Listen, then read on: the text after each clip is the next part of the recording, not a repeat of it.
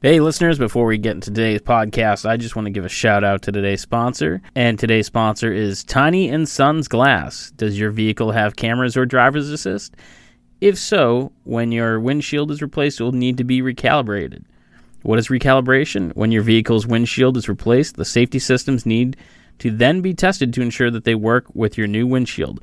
Some vehicles require a static recalibration, and others require a dynamic cal- recalibration. Not sure who to trust to take care of this recalibration for you? Well, just call Tiny and Sons Glass in Pembroke, Mass. They are experts in auto glass and registered company of the Auto Glass Safety Council. Plus, they make it easy. They will call your insurance company for you. Get your windshield replaced by their highly trained auto glass technicians and get your vehicle recalibrated so you can be back on the road. Tiny and Sons Glass, keeping you and your family safe. Today's second sponsor is Omio. Omio is a travel booking platform that makes planning a journey in Europe and North America effortless. Just enter your travel details, and Omio will magically give you all of your train, bus, flight, and ferry options for your journey. It's never been simpler to book your first real vacation for 2021. Best of all, using Omio saves you time and money. That's a win win in our books. Omio wants to help you leave your house this summer by offering 5% off your next booking. Just head over to omio.com, that's O M I O.com, and use the code OMIO5 at checkout. Valid until July 31st for new users on all modes of transportation. It's just the pick me up 2021 needs. Omio, plan, book, and love the journey. Terms and conditions apply.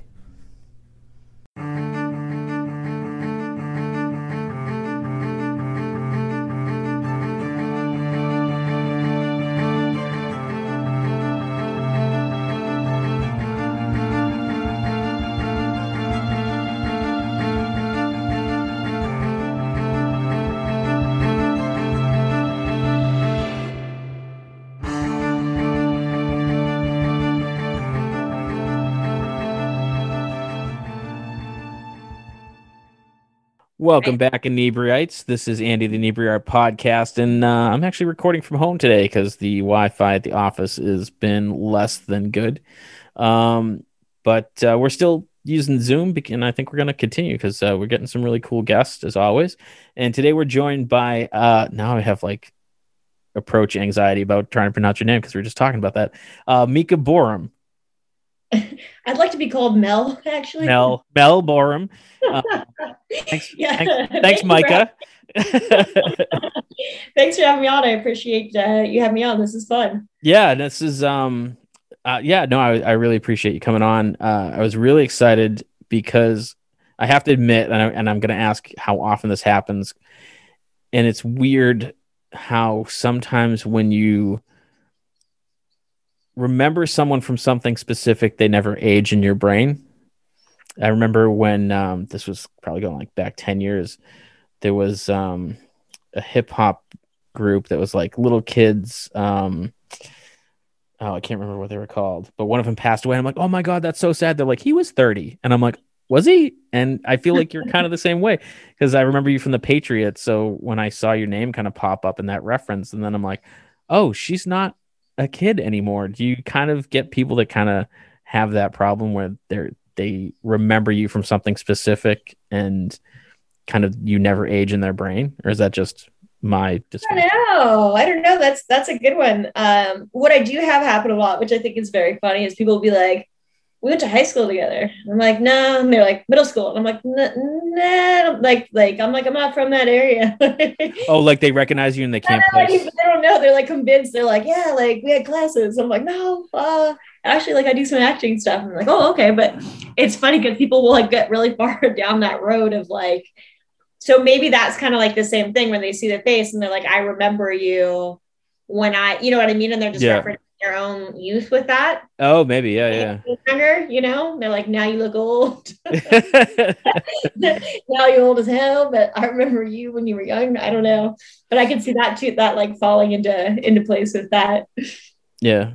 But uh, I was checking out your IMDb IMDb page. You've been in like everything, uh, a ton of stuff. Obviously, you were very busy working, but uh, you're also directing now too, right?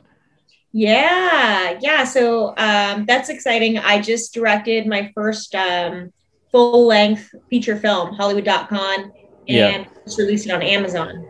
So that's pretty fun. Um, I'm excited about it. It's been a it's been a really cool experience. It was interesting with the pandemic because we had originally planned on releasing it in the theaters Mhm. and more specifically in the theaters in Mexico because there's a lot of Latin America and like Spanish um, in the film. It's pretty Yeah. much like kind of half half um, North America and half South America and half English and half Spanish. Probably maybe a little bit more English, but um, so we had because it's an independent film, you know, um, we get to do a lot of make a lot of these choices our, ourselves, which is Mhm. pretty cool. And so um, we were like, that would be fun. Like, let's you know do this theatrical release and start it in Mexico instead of starting the United States first, because most people for theatrical releases will do U.S Right. first or Canada first, and then they'll go to other territories and other countries. And so we had decided to do it in Mexico, and we'd actually done a press tour through Mexico, my dad and I, and um, and then we were getting ready to release it in all of these theaters in Mexico. And then the pandemic hit, and we were like, "Oh, like what should we do? Like, do we do we want to wait and hold on to it, or and so we like waited around a while and we're like, oh, like I don't know when people are going to be back in theaters. Like, what's going to happen? And um, I talked to one of my friends who works in a big studio, and he was like, we have our, uh, you know, all of our big Marvel type movies that we're sitting on that haven't come out yet. As soon as theaters are at capacity, like that's what you'll be in competition with, you know. So like, just like their Oh. press, yeah, yeah. So just like even though there's so many people that love independent films, but even though, um, you know, just like with their press and advertising budgets, like it's going to be crazy. It's going to be as soon as theaters open back up, it's going to be like huge movie after huge movie in them for a long time because they've all just been hanging on to Right. uh, their movies. They haven't been releasing them at all. The only people that have released them are um, Warner Brothers because they teamed up with uh, HBO and they launched HBO Max. And Right, so, um, you know, they're they've decided to release theirs, which has been interesting because you know a lot of these actors take um, pay cuts on things and then they take points on the back end. So that was like one of the things that came out with like Wonder Woman Oh. was they had all these actors that you know if it makes so much money then they get uh, you know at the box office then they get more money and like all these like bumps that are written into the contracts so they had to bring out the lawyers and like renegotiate all of that and so it's this you know to release it on streaming is this sort of um big like uh you know hoopla like thing that they have to do with um figuring out like all the monetary side of it too because it's not what the contracts were you know originally had like all of the different pieces um worked out for so yeah so it's it's a it's a i'm sorry i just went a completely different direction Oh no, that's fine. I mean, like, you're like where are we um no, it's, honestly, it's really interesting. It's something I never really thought about, like how kind of screwed the the the actors can get. I mean, know, if you're a huge star, that's one thing. Um, but you know, I remember when Robert Downey Jr. signed for the Iron Man movie, the, the first one, like he wasn't nearly this, you know, huge celebrity that he is now. And they say that the majority of the money that he made was from the back end of how successful the movies were. And that Yeah, so I think that they worked out some sort of negotiations where I, um, everybody's happy with it, from my understanding, um, with those films like the Wonder Woman and stuff. But they, but it's definitely something that they had to negotiate, um, you know, because it wasn't the original deal. So, um, anyway, that being said, so we decided we were like, okay, well, um, you know, where should we release it? And then we decided on Amazon. So we've got the movie up on there now, which has been awesome. And um, you know, I think over the pandemic too everybody, at least a lot of my friends, everybody souped up their TV. so it's more like a theater in the houses. Mhm. Yeah, Do you- people. Do you think that's going to be something that kind of affects theaters going forward, where you know th- there are things that are being released on streaming that are just as good, if not better, than some of the movies out there, and everyone's TV quality is so much better. I mean, there's less reason to go to the theater. I mean, kind I think it's, it's an interesting thing. So there's um, actually a really interesting conversation that you can look up that uh, Spielberg and George Lucas did. I believe they did it at USC, Mhm. and they're talking about how they think in the future um, it's just going to be like these large, like hundred million dollar, fifty million dollar, or three hundred million dollar, whatever movies um, that are tentpole movies that would be the ones at the theaters. and then more specifically that like the prices will no longer be well, I don't know, let's be real, like out here in California, like a lot of our tickets are already like $30. But what they were saying was like for a movie ticket? Yeah. Maybe not that much, but like, I don't know, like 18, 20, yeah. 25 for some of like the the ones that have like the food and stuff. Yeah. But um, but they predicted that it'll go up to like $50 a ticket and it'll just be a few different um large films that will be in there. I'm not entirely sure about that. I think it's kind of like a funny thing. I, I respect those filmmakers so much, but I do think it's kind of funny that they're the ones saying that because who, like, okay, so if there were only a few filmmakers, only a few films, like theirs would probably be the ones. right. Yeah. They're like, yeah. it's going to cost you $75 to see my movie. and it'll just be me and one other filmmaker. yeah. Which I, I love and adore them so much. But yeah, I just, I thought that was kind of, I was like, that's a little bit interesting because it would definitely be in their favor. But um, yeah, so I think though that it's like a cultural, I think it's like a cultural like outing, you know, it's an experience. I talked to um, one of my good friends the other day and she went with her husband and her little kids and um, the in-laws and her parents and they all went to see the new Cruella movie.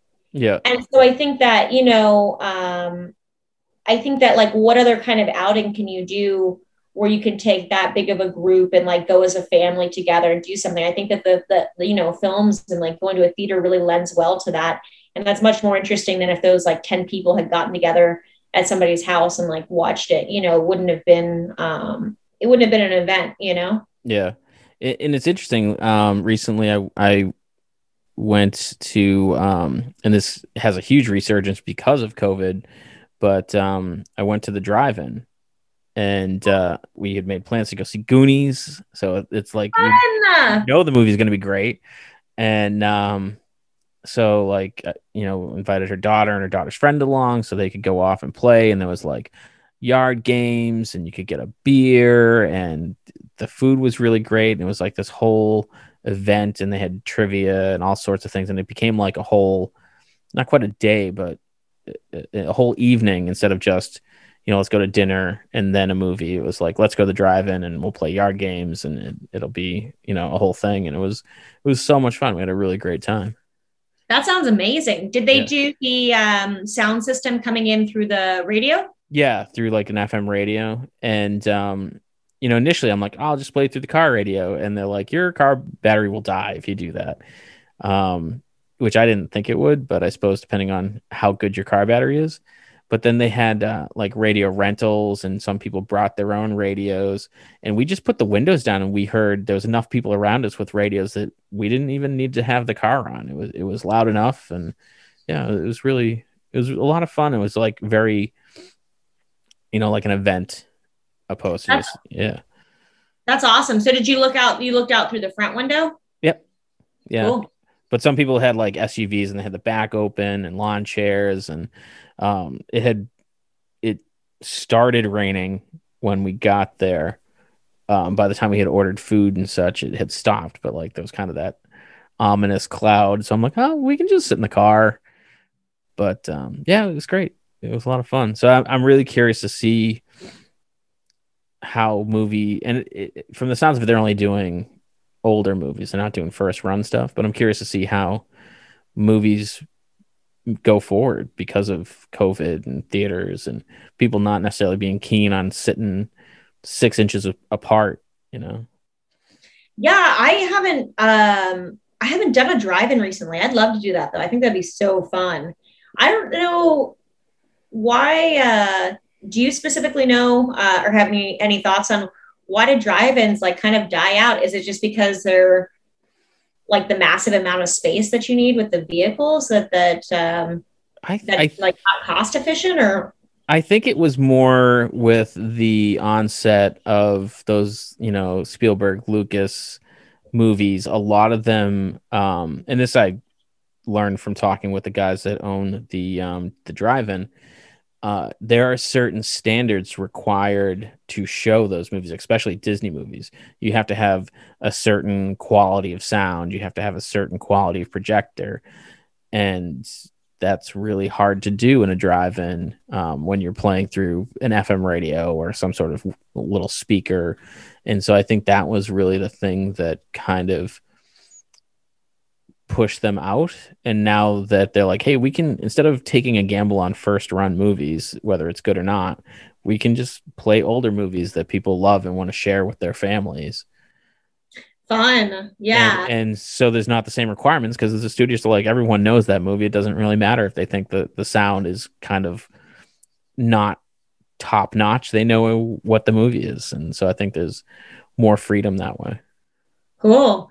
Yeah, it was funny. Um, so my dad and I had had a conversation um, about with this movie, Hollywood.con, that we just made. We had the conversation about how fun it would be to, and I had some friends that did this, and it worked out really well for them. They so enjoyed it, and like people were excited about the film. But um, because our movie is like this, like kind of quirky, you know, romancing the stone adventure film, we had discussed about like what a blast it would be to take the film on tour across the United States and like you know um, personally go with the film and play it at these drive-ins. You know we've got it up on amazon but like still do these yeah. these showings you know and you you get there and you talk about the film and and and all of that. And so um, that's something that he and i have like still tossed around for a bit. We're like that would be like what a cool experience. Well how fun would that be? And i had some friends who did that they had a horror film and they took it across the US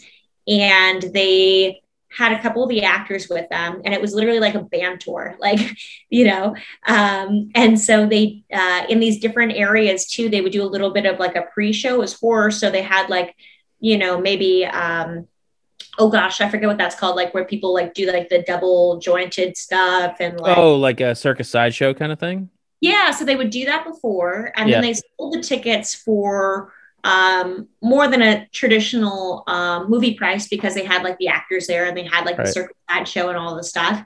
And um, yeah, and then they and then they would do these screenings, and so they sort of like you know because it was their their film lended to that. It was sort of like a horror culty type film. Yeah, and so Hollywood.con is sort of like its own kind of like quirky ensemble um you know type film too where i think i think it would work well with that you know you should totally come like yeah that's what I was we've been talking about it. We're like that would be really really fun. Throw the actors in a van and make it like a whole thing. I also thought it'd be cool too like what a fun documentary if you had somebody film the oh that would be really interesting. Yeah yeah. Yeah. I just don't you'd have to figure out like would you or would you not include the drama? Uh you would have to include the drama and you could call it uh something like um the long con. The long con? Yeah, yeah that'd be good. Yeah, that good. yeah, yeah. You should definitely do that. That'd be awesome. That'd be so cool. Because like too with some of the actors, you know, um we had great actors in this movie. The actors are so much fun. Um, you know, we've got Tom Arnold, Devin Ratray's in it, Paige Howard's in the movie. Um, but it was funny because like so when we were filming this movie like all of the actors are working actors. Mm-hmm. and um, they're people that i've worked with in the past in in different movies that i've done. And so like for me for the directing on it it was really important to me to have great actors and like to have that experience of you know building out the character with them and building out the arcs and the narratives and stuff. Um, but um, so anyway, it was funny. But but yeah, if you took them on, if you took them on tour, it'd be quite the experience. We did a couple of um, a couple of because we filmed all over. We filmed like in Texas, we filmed in Arizona, we filmed in Guatemala, um, California. And so, like when we filmed in Arizona and the Yuma sand dunes, that was fun. But um, we just drove out there from California, so we loaded. That was already like a little bit of this, like you know, thing yeah. I could yeah, because we loaded all of the equipment, we loaded all of the crew, and we loaded some of the cast in the car and just like road tripped out to Yuma. And uh, and it was funny. It was really funny. Because when you get that many personalities together, but you're on a time crunch because they're like working actors, you know, so you've got this limited schedule. And so like we have one actor, I won't say who it is. Um, I adore him to death, but he's so funny to be like on a trip with because he eats for an hour he eats for an hour. He chews every little bite. and we're like all on a road trip. So we're like, we gotta go. yeah. TikTok, let's go, man. yeah, it was funny because like it was funny because like I think the rest of us were sitting there like, what's going on? He's still like cutting the things. And my dad was like, my dad like handled it.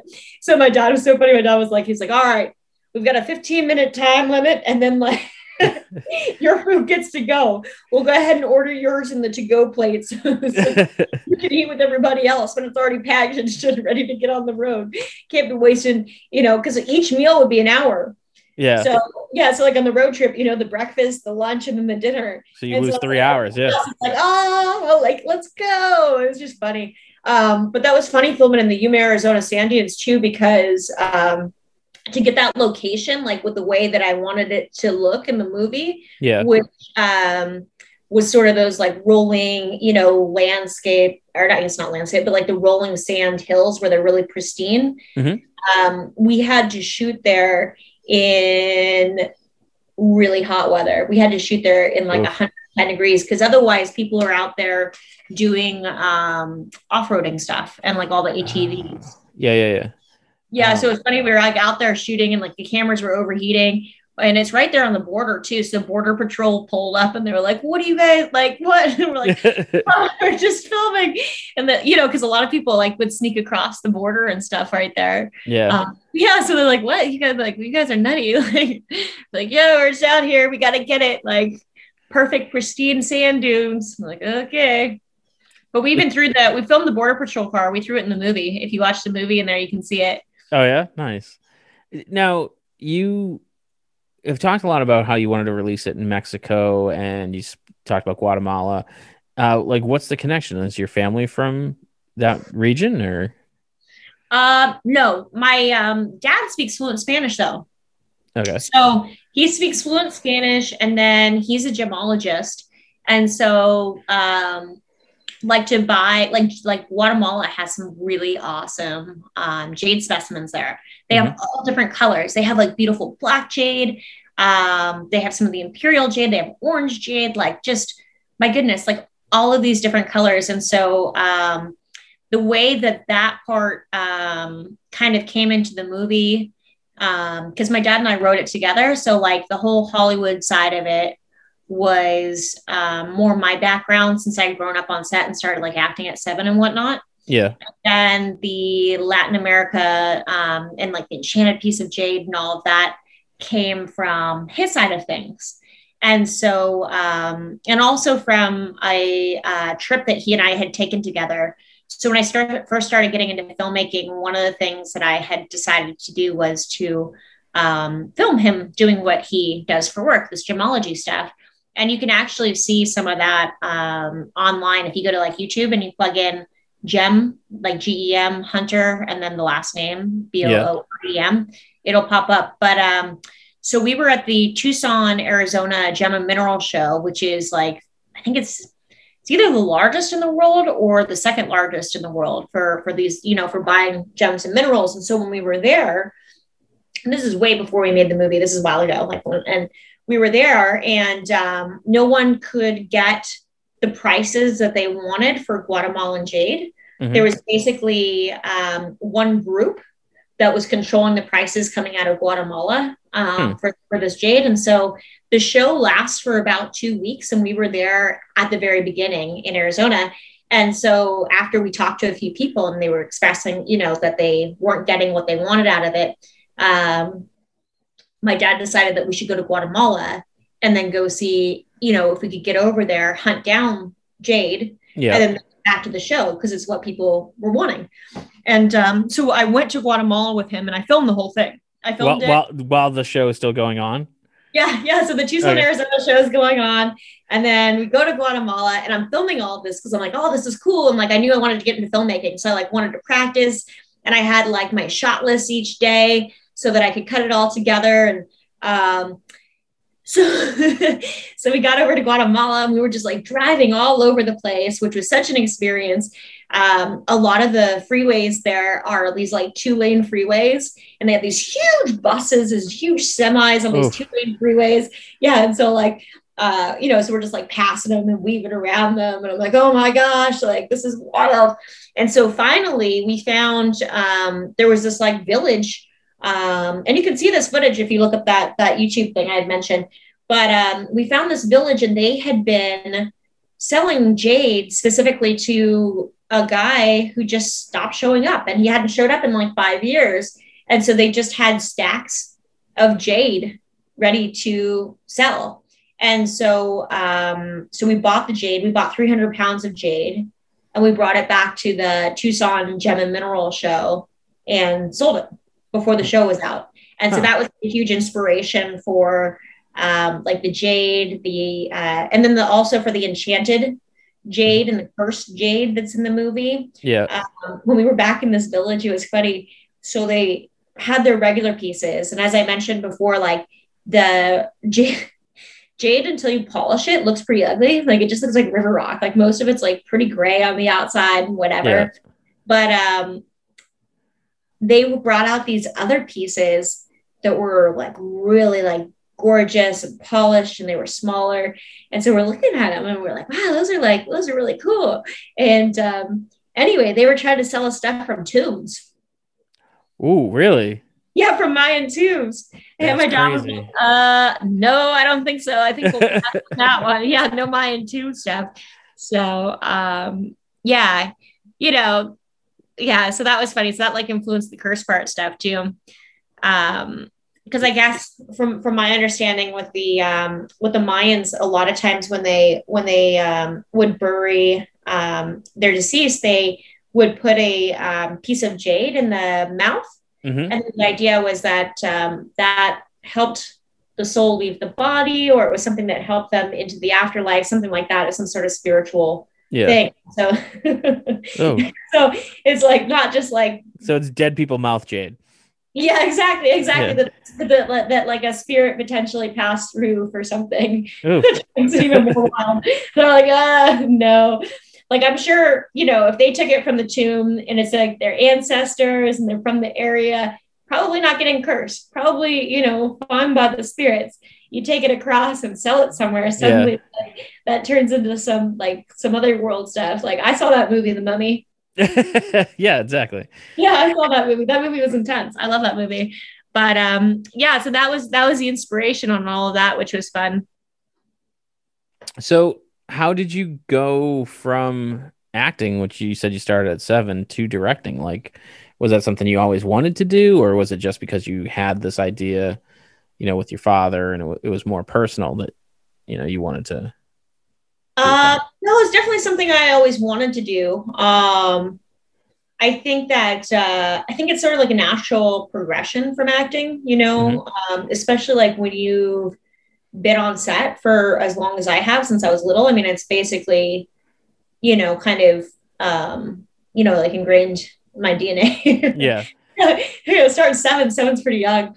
So, you know, I was always really curious and asking people questions on set and whatnot, you know, about what they did, you know, their jobs. And, uh, so acting you show up you know and you're just there for however many hours or for your part and you're you're a um, piece of the puzzle or you're you know a, a, paint color in in a painting yeah but um, for directing you're you know the first one there and the last one there at the end of the day. You work with all departments all different crew members. You have to know what everyone does have a hand in all of that.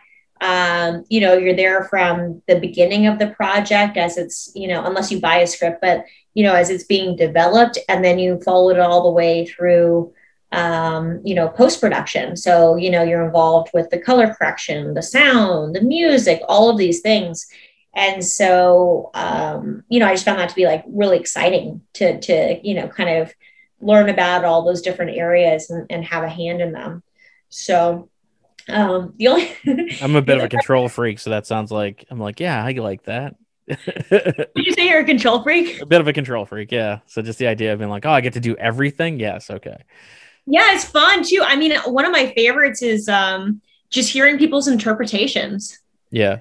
Yeah, like on the script, like you're like, you know, because especially if you get awesome artists and like wacky artists, mm-hmm. you know, like like some of the stuff that they bring to the table, you're like, what the F? Like what is that? Where did you come up with that from? You know, and then some of it you use, some of it you're not able to use. But like it's just fun to to hear, you know, um, these extreme things that artists come up with. Where you wrote the script, was there ever something that someone came up with where you're like, oh, I really like this, but I like mine better. I really want to have whatever my vision was, even though you liked theirs?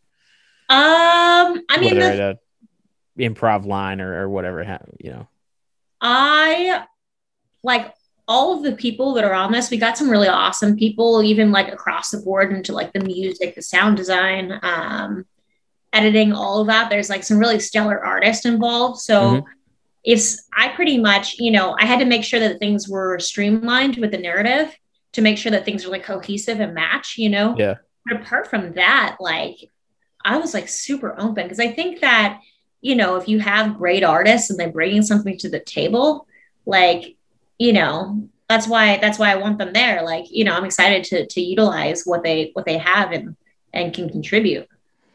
Yeah, I, I think collaborating has actually it's the only art I have done all COVID. I, I kind of I don't know lost that creative drive once quarantine hit, but then um, I actually got to similar to you. I, I got to um, collaborate with my daughter on uh, some pieces, and uh, it was so much fun, and it, it was interesting to work with her and not think of her as my daughter, but as an artist.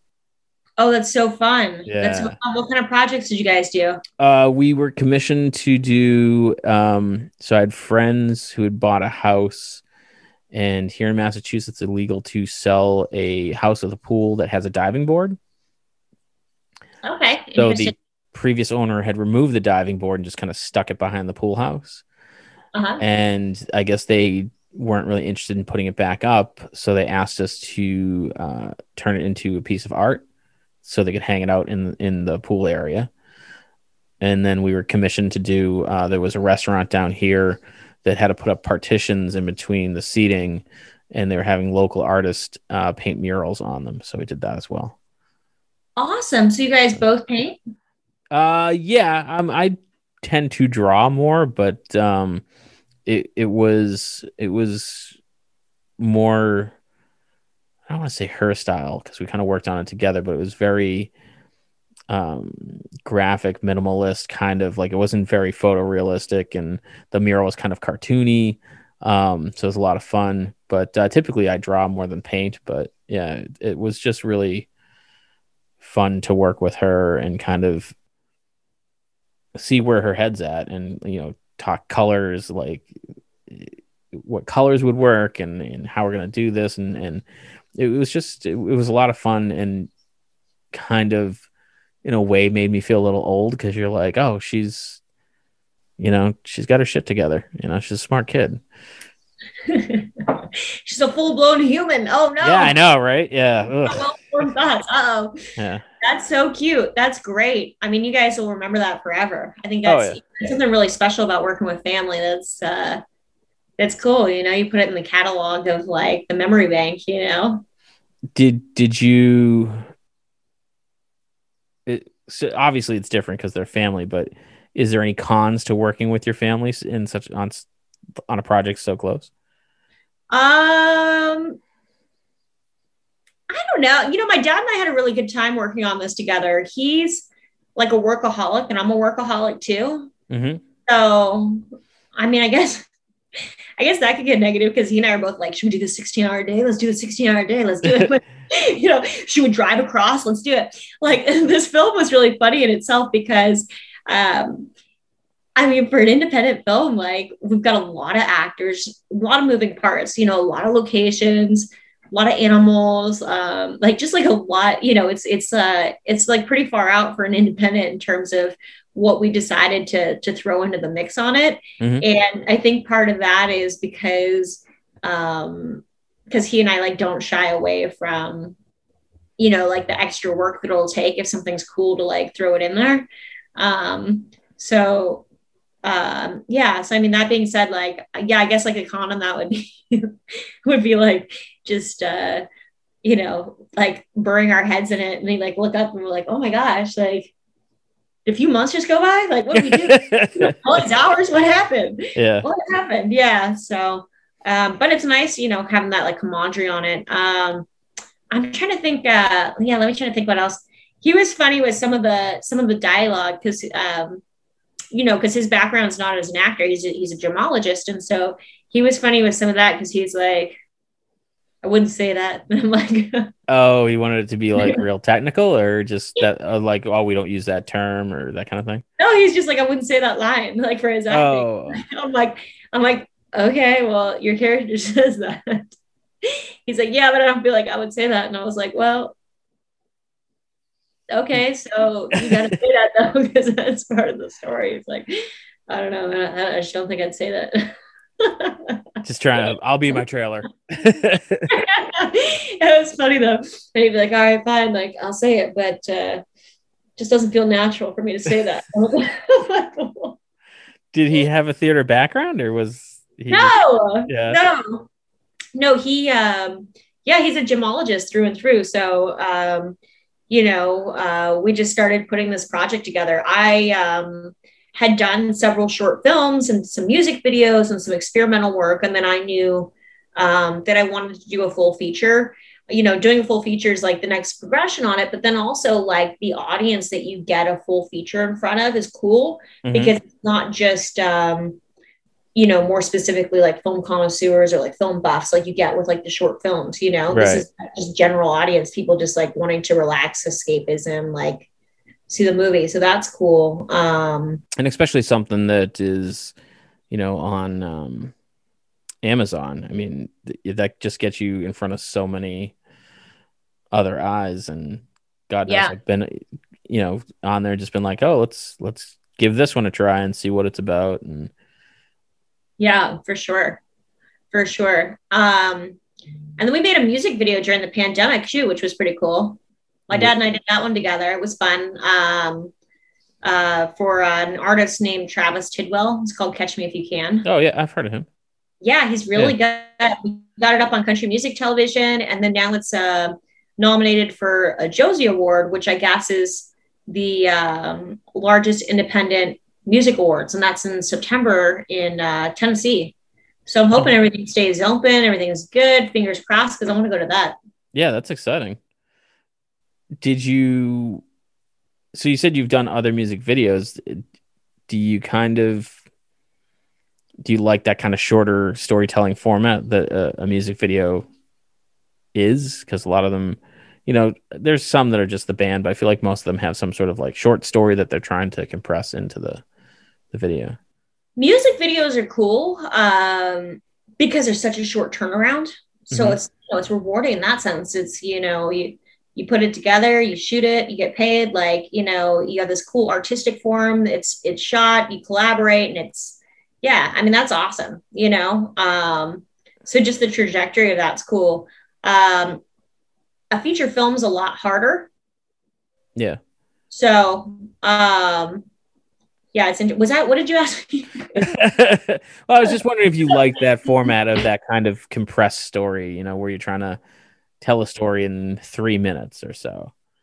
I think it's cool. I think it's cool. Um, yeah, I mean, I think that yeah, like the music videos are like tone, you know, tone experiments mm-hmm. too, you know, thematic and all of that. But um, yeah, I think it's cool. Um, but you don't get that um, like the character arc stuff with that, that you get in the film. Yeah. Yeah, because in three minutes you, you can't get that far with it. Um, right um, but uh, yeah, so the um, I've just really been like fascinated with music videos lately because I, I'm a kid that grew up on MTV, and there's really no platform like that that's well known that you know you can go on YouTube and, and search for you know a, a, video by a band and it may give you recommendations. But I think the thing that really made MTV was interesting is you sat down and it's going to show you a wide variety of videos. And I found like you discovered more music that way.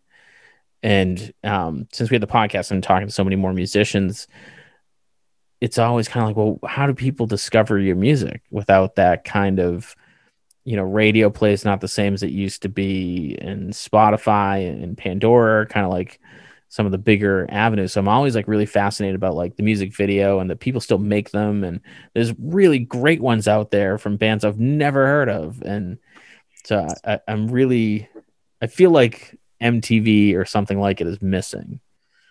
I know. I don't know why specifically they stopped playing music videos so much. Country music television, they still play a lot of music videos. Yeah. But that's such a specific genre. Like what you're saying, MTV was a lot more broad. You were getting like your rock, your alternative, um, even some folky stuff, like yeah. everything across the board.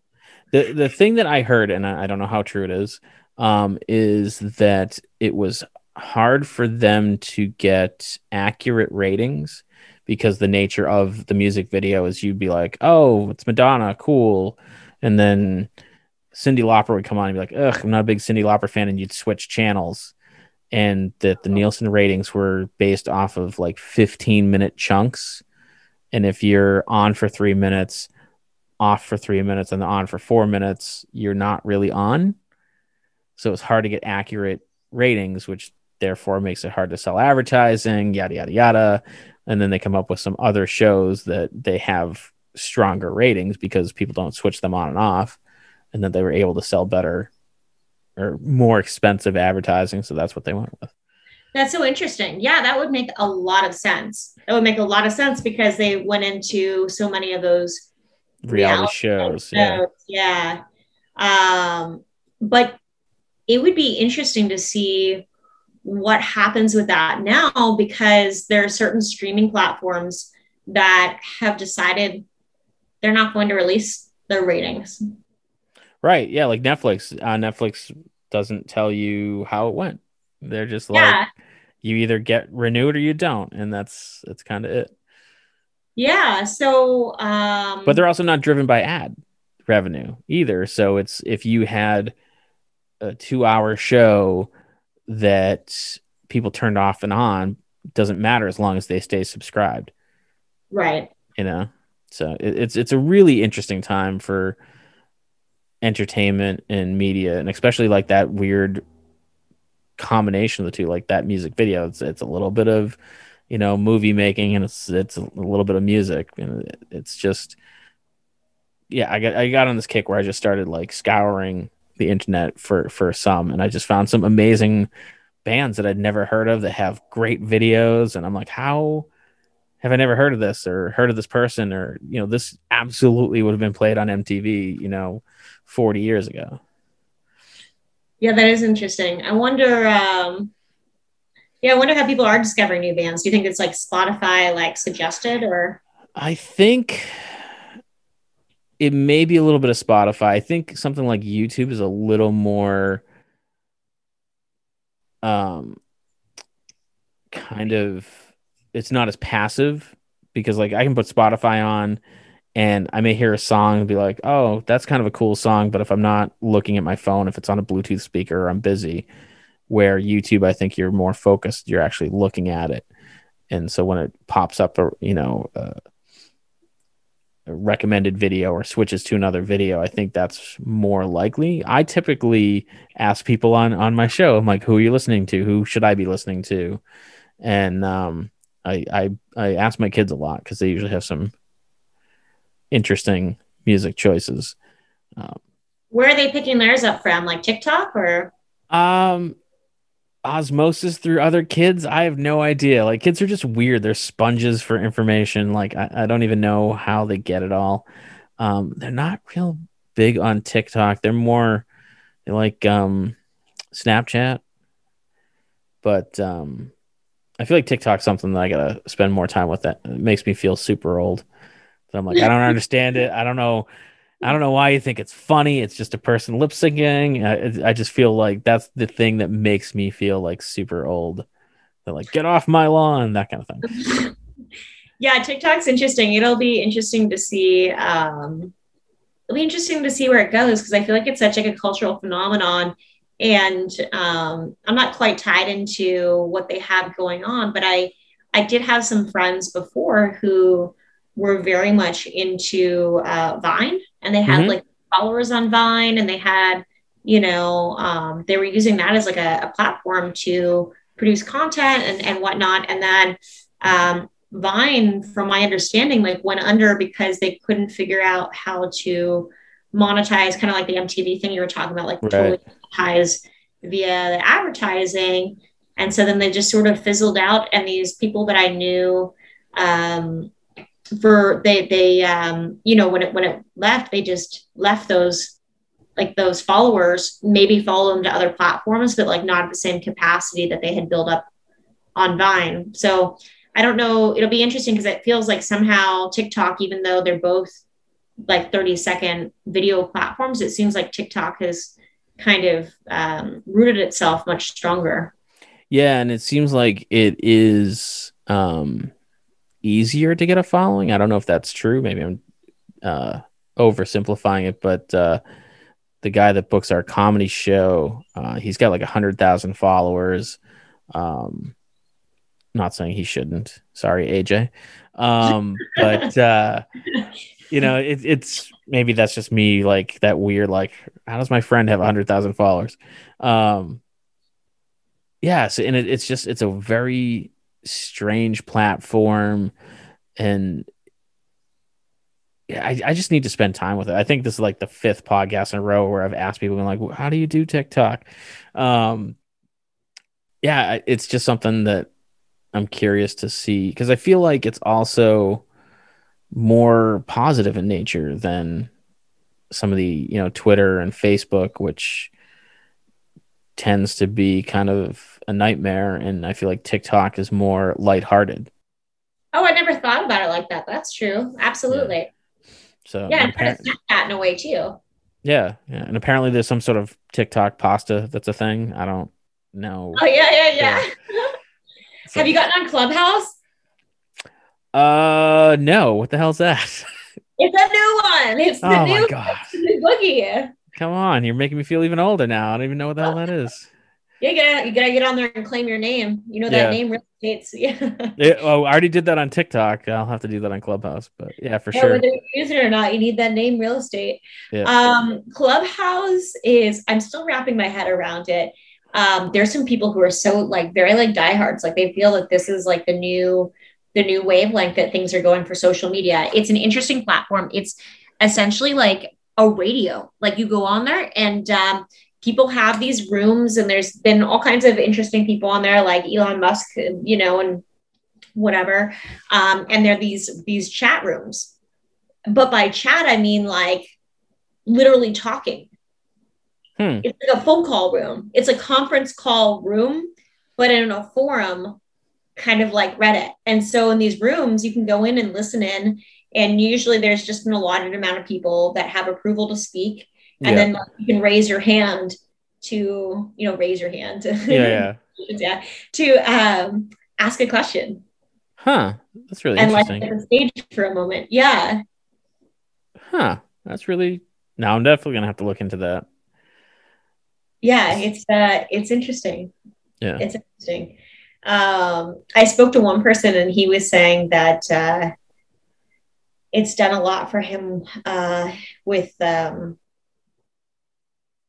I don't know. I didn't fully follow to be honest because he was like, he's like, it's grown my whole business, and I was like, how?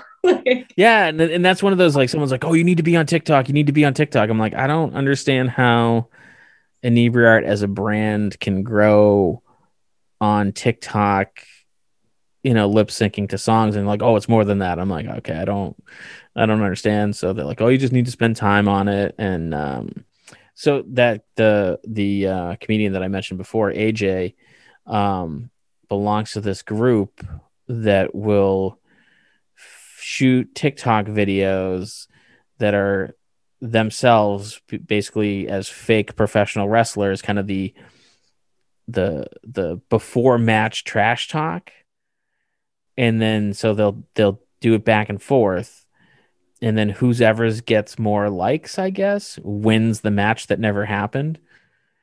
Oh, interesting. So it's like this non-existent wrestling league that has no wrestling. It's just people trash talking, and based on the likes, I, they trade belts back and forth. And you know, obviously he's grown his following to 100,000 followers through that and his other stuff. And it, it's just really interesting to see how creative people can be and like in new in new ways. And like i think we saw a lot of that with youtube and then youtube got really commercialized so it's a lot harder to kind of achieve that same level. But there's still platforms out there that you know you can become famous and, and make a living from making silly videos and 90% of the population still has no idea who you are. It's really it's a really interesting time.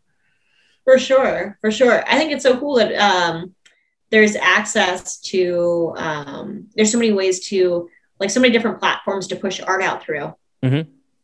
you yeah. know you didn't have in the past in the past you know um, gosh dating back to like you know even like back to like the 50s and stuff if you think about you know how controlled all of these different platforms were that people push their art out through whether that be you know just magazines or just you know like it was um yeah, so specific. And now it's like if you have a voice and you want to get heard and you want to get your stuff out there, like do it, you know, by all yeah. means, certainly can. And, um, you know, and, uh, you know, maybe it'll work out where you'll, you'll have a fallen with it and maybe, maybe you won't, but, you know, at least you have the opportunity to really, to really push it through and do it. And I think that that's, um, one of the things right now that's, that's so cool.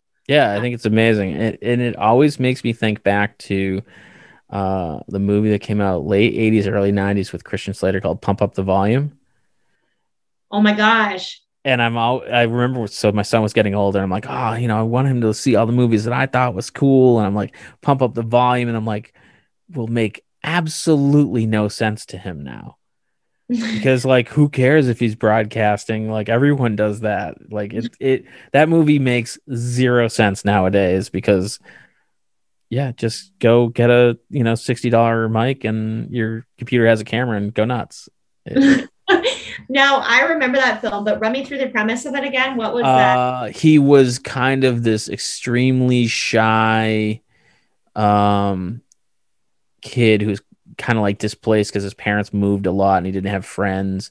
He moved to this new town and he had like all this crazy um, tech that allowed him to broadcast an FM signal.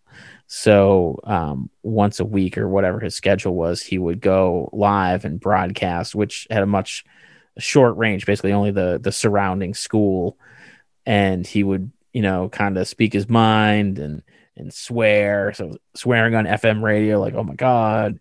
And he'd play edgy music and it became like the whole town started like, you know, the the parents and the teachers hated it and the kids loved it. And he kind of became like an anti-hero. And um, then the FCC got involved. And like just now I'm like, that makes no sense. Like if I showed it to my kids, they'd be like, I don't understand why anyone cares that he's doing this. Oh, but it's so true. Like everything was so controlled, you know? Yeah. Yeah, everything had to be approved, controlled, you know, very tiny group. Only so many people were able to, you know, whether it be radio or whatever, like, you know, magazines, like, you know, um, the actors, like if you think about the, um, like back in like the 50s, you know, they had so many actors and the actors, a lot of them lived in like actor houses. Mm-hmm where um, you know, and then they were on these studio contracts. So that was like a limited group too. It wasn't, you know, just open right to everyone. So what's the one thing that you're following on social media or watching on YouTube that even you were kind of like, Am I really watching this for this amount of time? Like, do you have that one thing? Like mine was marble racing for a long time. marble racing? That sounds marble racing. Uh, uh, great. It, it was fantastic. I don't know. I find very obscure stuff on uh, on YouTube that like like there's a uh, oh my gosh, I forget what the woman's name is, but there's like this uh, this British woman and she has this remodeling show and she gets hooked up with these like people who uh, decide that they want to remodel these castles in like Scotland. Oh wow. yeah, I can blank out what it's called, but I just like I've watched so much of it, and it's always funny because you know the um, layout of a castle is is not um, it's not, you know, like there was one in particular, like the kitchen was essentially like a dungeon. It was like a basement, you know, Yeah. it's like on the bottom and it's like wet and muddy. And like, you know, we generally think of what our kitchens you want. You know, it's sort of like people cook and talk and like they hang out. So you probably have it, I don't know, near the front of the house and like with some chairs, you know? Bright and sunny. Yeah, yeah. yeah so this was like in the bottom like you know where the where the servants go Right. and um so the remodel on that was like funny and like um and it was like eight floors tall and the ballroom was on like the sixth floor i'm like oh my gosh like Yeah, that's weird. um yeah that was an interesting one and um but yeah a lot of these like people go through and they remodel these castles but you know halfway through um they start to realize that like it's not necessarily the most um uh what's the word that i'm thinking of um i don't like function like the most conducive to actually living. Yeah. yeah because like the walls on them are like what this thick you know Yeah. and they're like cold inside and they're like damp and like moldy and like there's no windows like And, you're trying to heat it, and the rock is just sucking the heat out of the building. Yeah. Yeah. and also like a lot of um, these old castles in different places are um, under historical um, societies you know? So they can't you know like in the castle that has no windows they can't just start knocking out stuff and putting windows and all this stuff. So it's funny like as these shows go on because i feel like there's like this these like very like wealthy people who are like i've got the castle. We're gonna remodel. And then like halfway through they're like it's dark in here. Dark and you're like well i don't know. So that i've been watching a lot of those on youtube. There's also this other series that's very quirky. Um, i forget what this one's called as well but it's basically like people who have fallen in love with um, inanimate objects. Okay. and like so like like there was like a woman who um Is it like a comedy or is this an actual? no it's like a docu-series. Oh, okay. It's a docu series. So there's like a woman who wanted to marry the Eiffel Tower. Um, Okay. And they're so sincere. Like these people are very sincere and like you know committed about their their their thoughts and their wants to this stuff. Um, I like weird stuff if, if you haven't noticed. But um, yeah. And then there was another woman who um, she had fallen in love with a um, it was like a ride at like Mhm. her like local carnival. Okay. yeah, so she like go and see it and she like like touch it and like anyway. So it's just it just interesting, interesting character study. You Yeah. know That- Yeah. That is fascinating. those um and more so like I, I like watching them just because i think it's like fascinating like the complex of like not to make fun of the people just like the complex of like human nature like you know because we're so we're so wildly varied in all different directions and like when people feel you know um i don't know people are just weird it's great And, and to be honest, we're all like, I don't know what, three or four brain cells off of being in that same situation. Like, if your Yeah. chemistry is a little bit different, you'd be like, I love my toaster oven. yeah i mean let's be real it heats things up it's there for me It makes pizza. Come on now. i know where to find it at all times oh man. Uh, well, I want to th- say thank you for coming on. This was a lot of fun, and um, you know, I encourage our, our listeners to go check out your movie. It's on Amazon, and it's Hollywood.con, C O N, correct?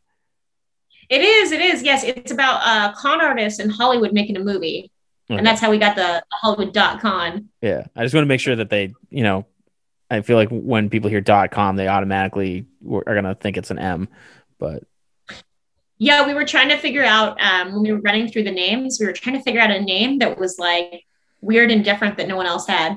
Yeah, of course. So and you is got to think where we got about Hollywood.con. Con Yeah. in Hollywood. Hollywood.con. Yeah. um, Where we are. but uh, yeah, I want to say thank you. This is great, and uh, thanks for taking the time to talk to us. And anytime you have, you know, when you're ready with your next film, come back talk to us.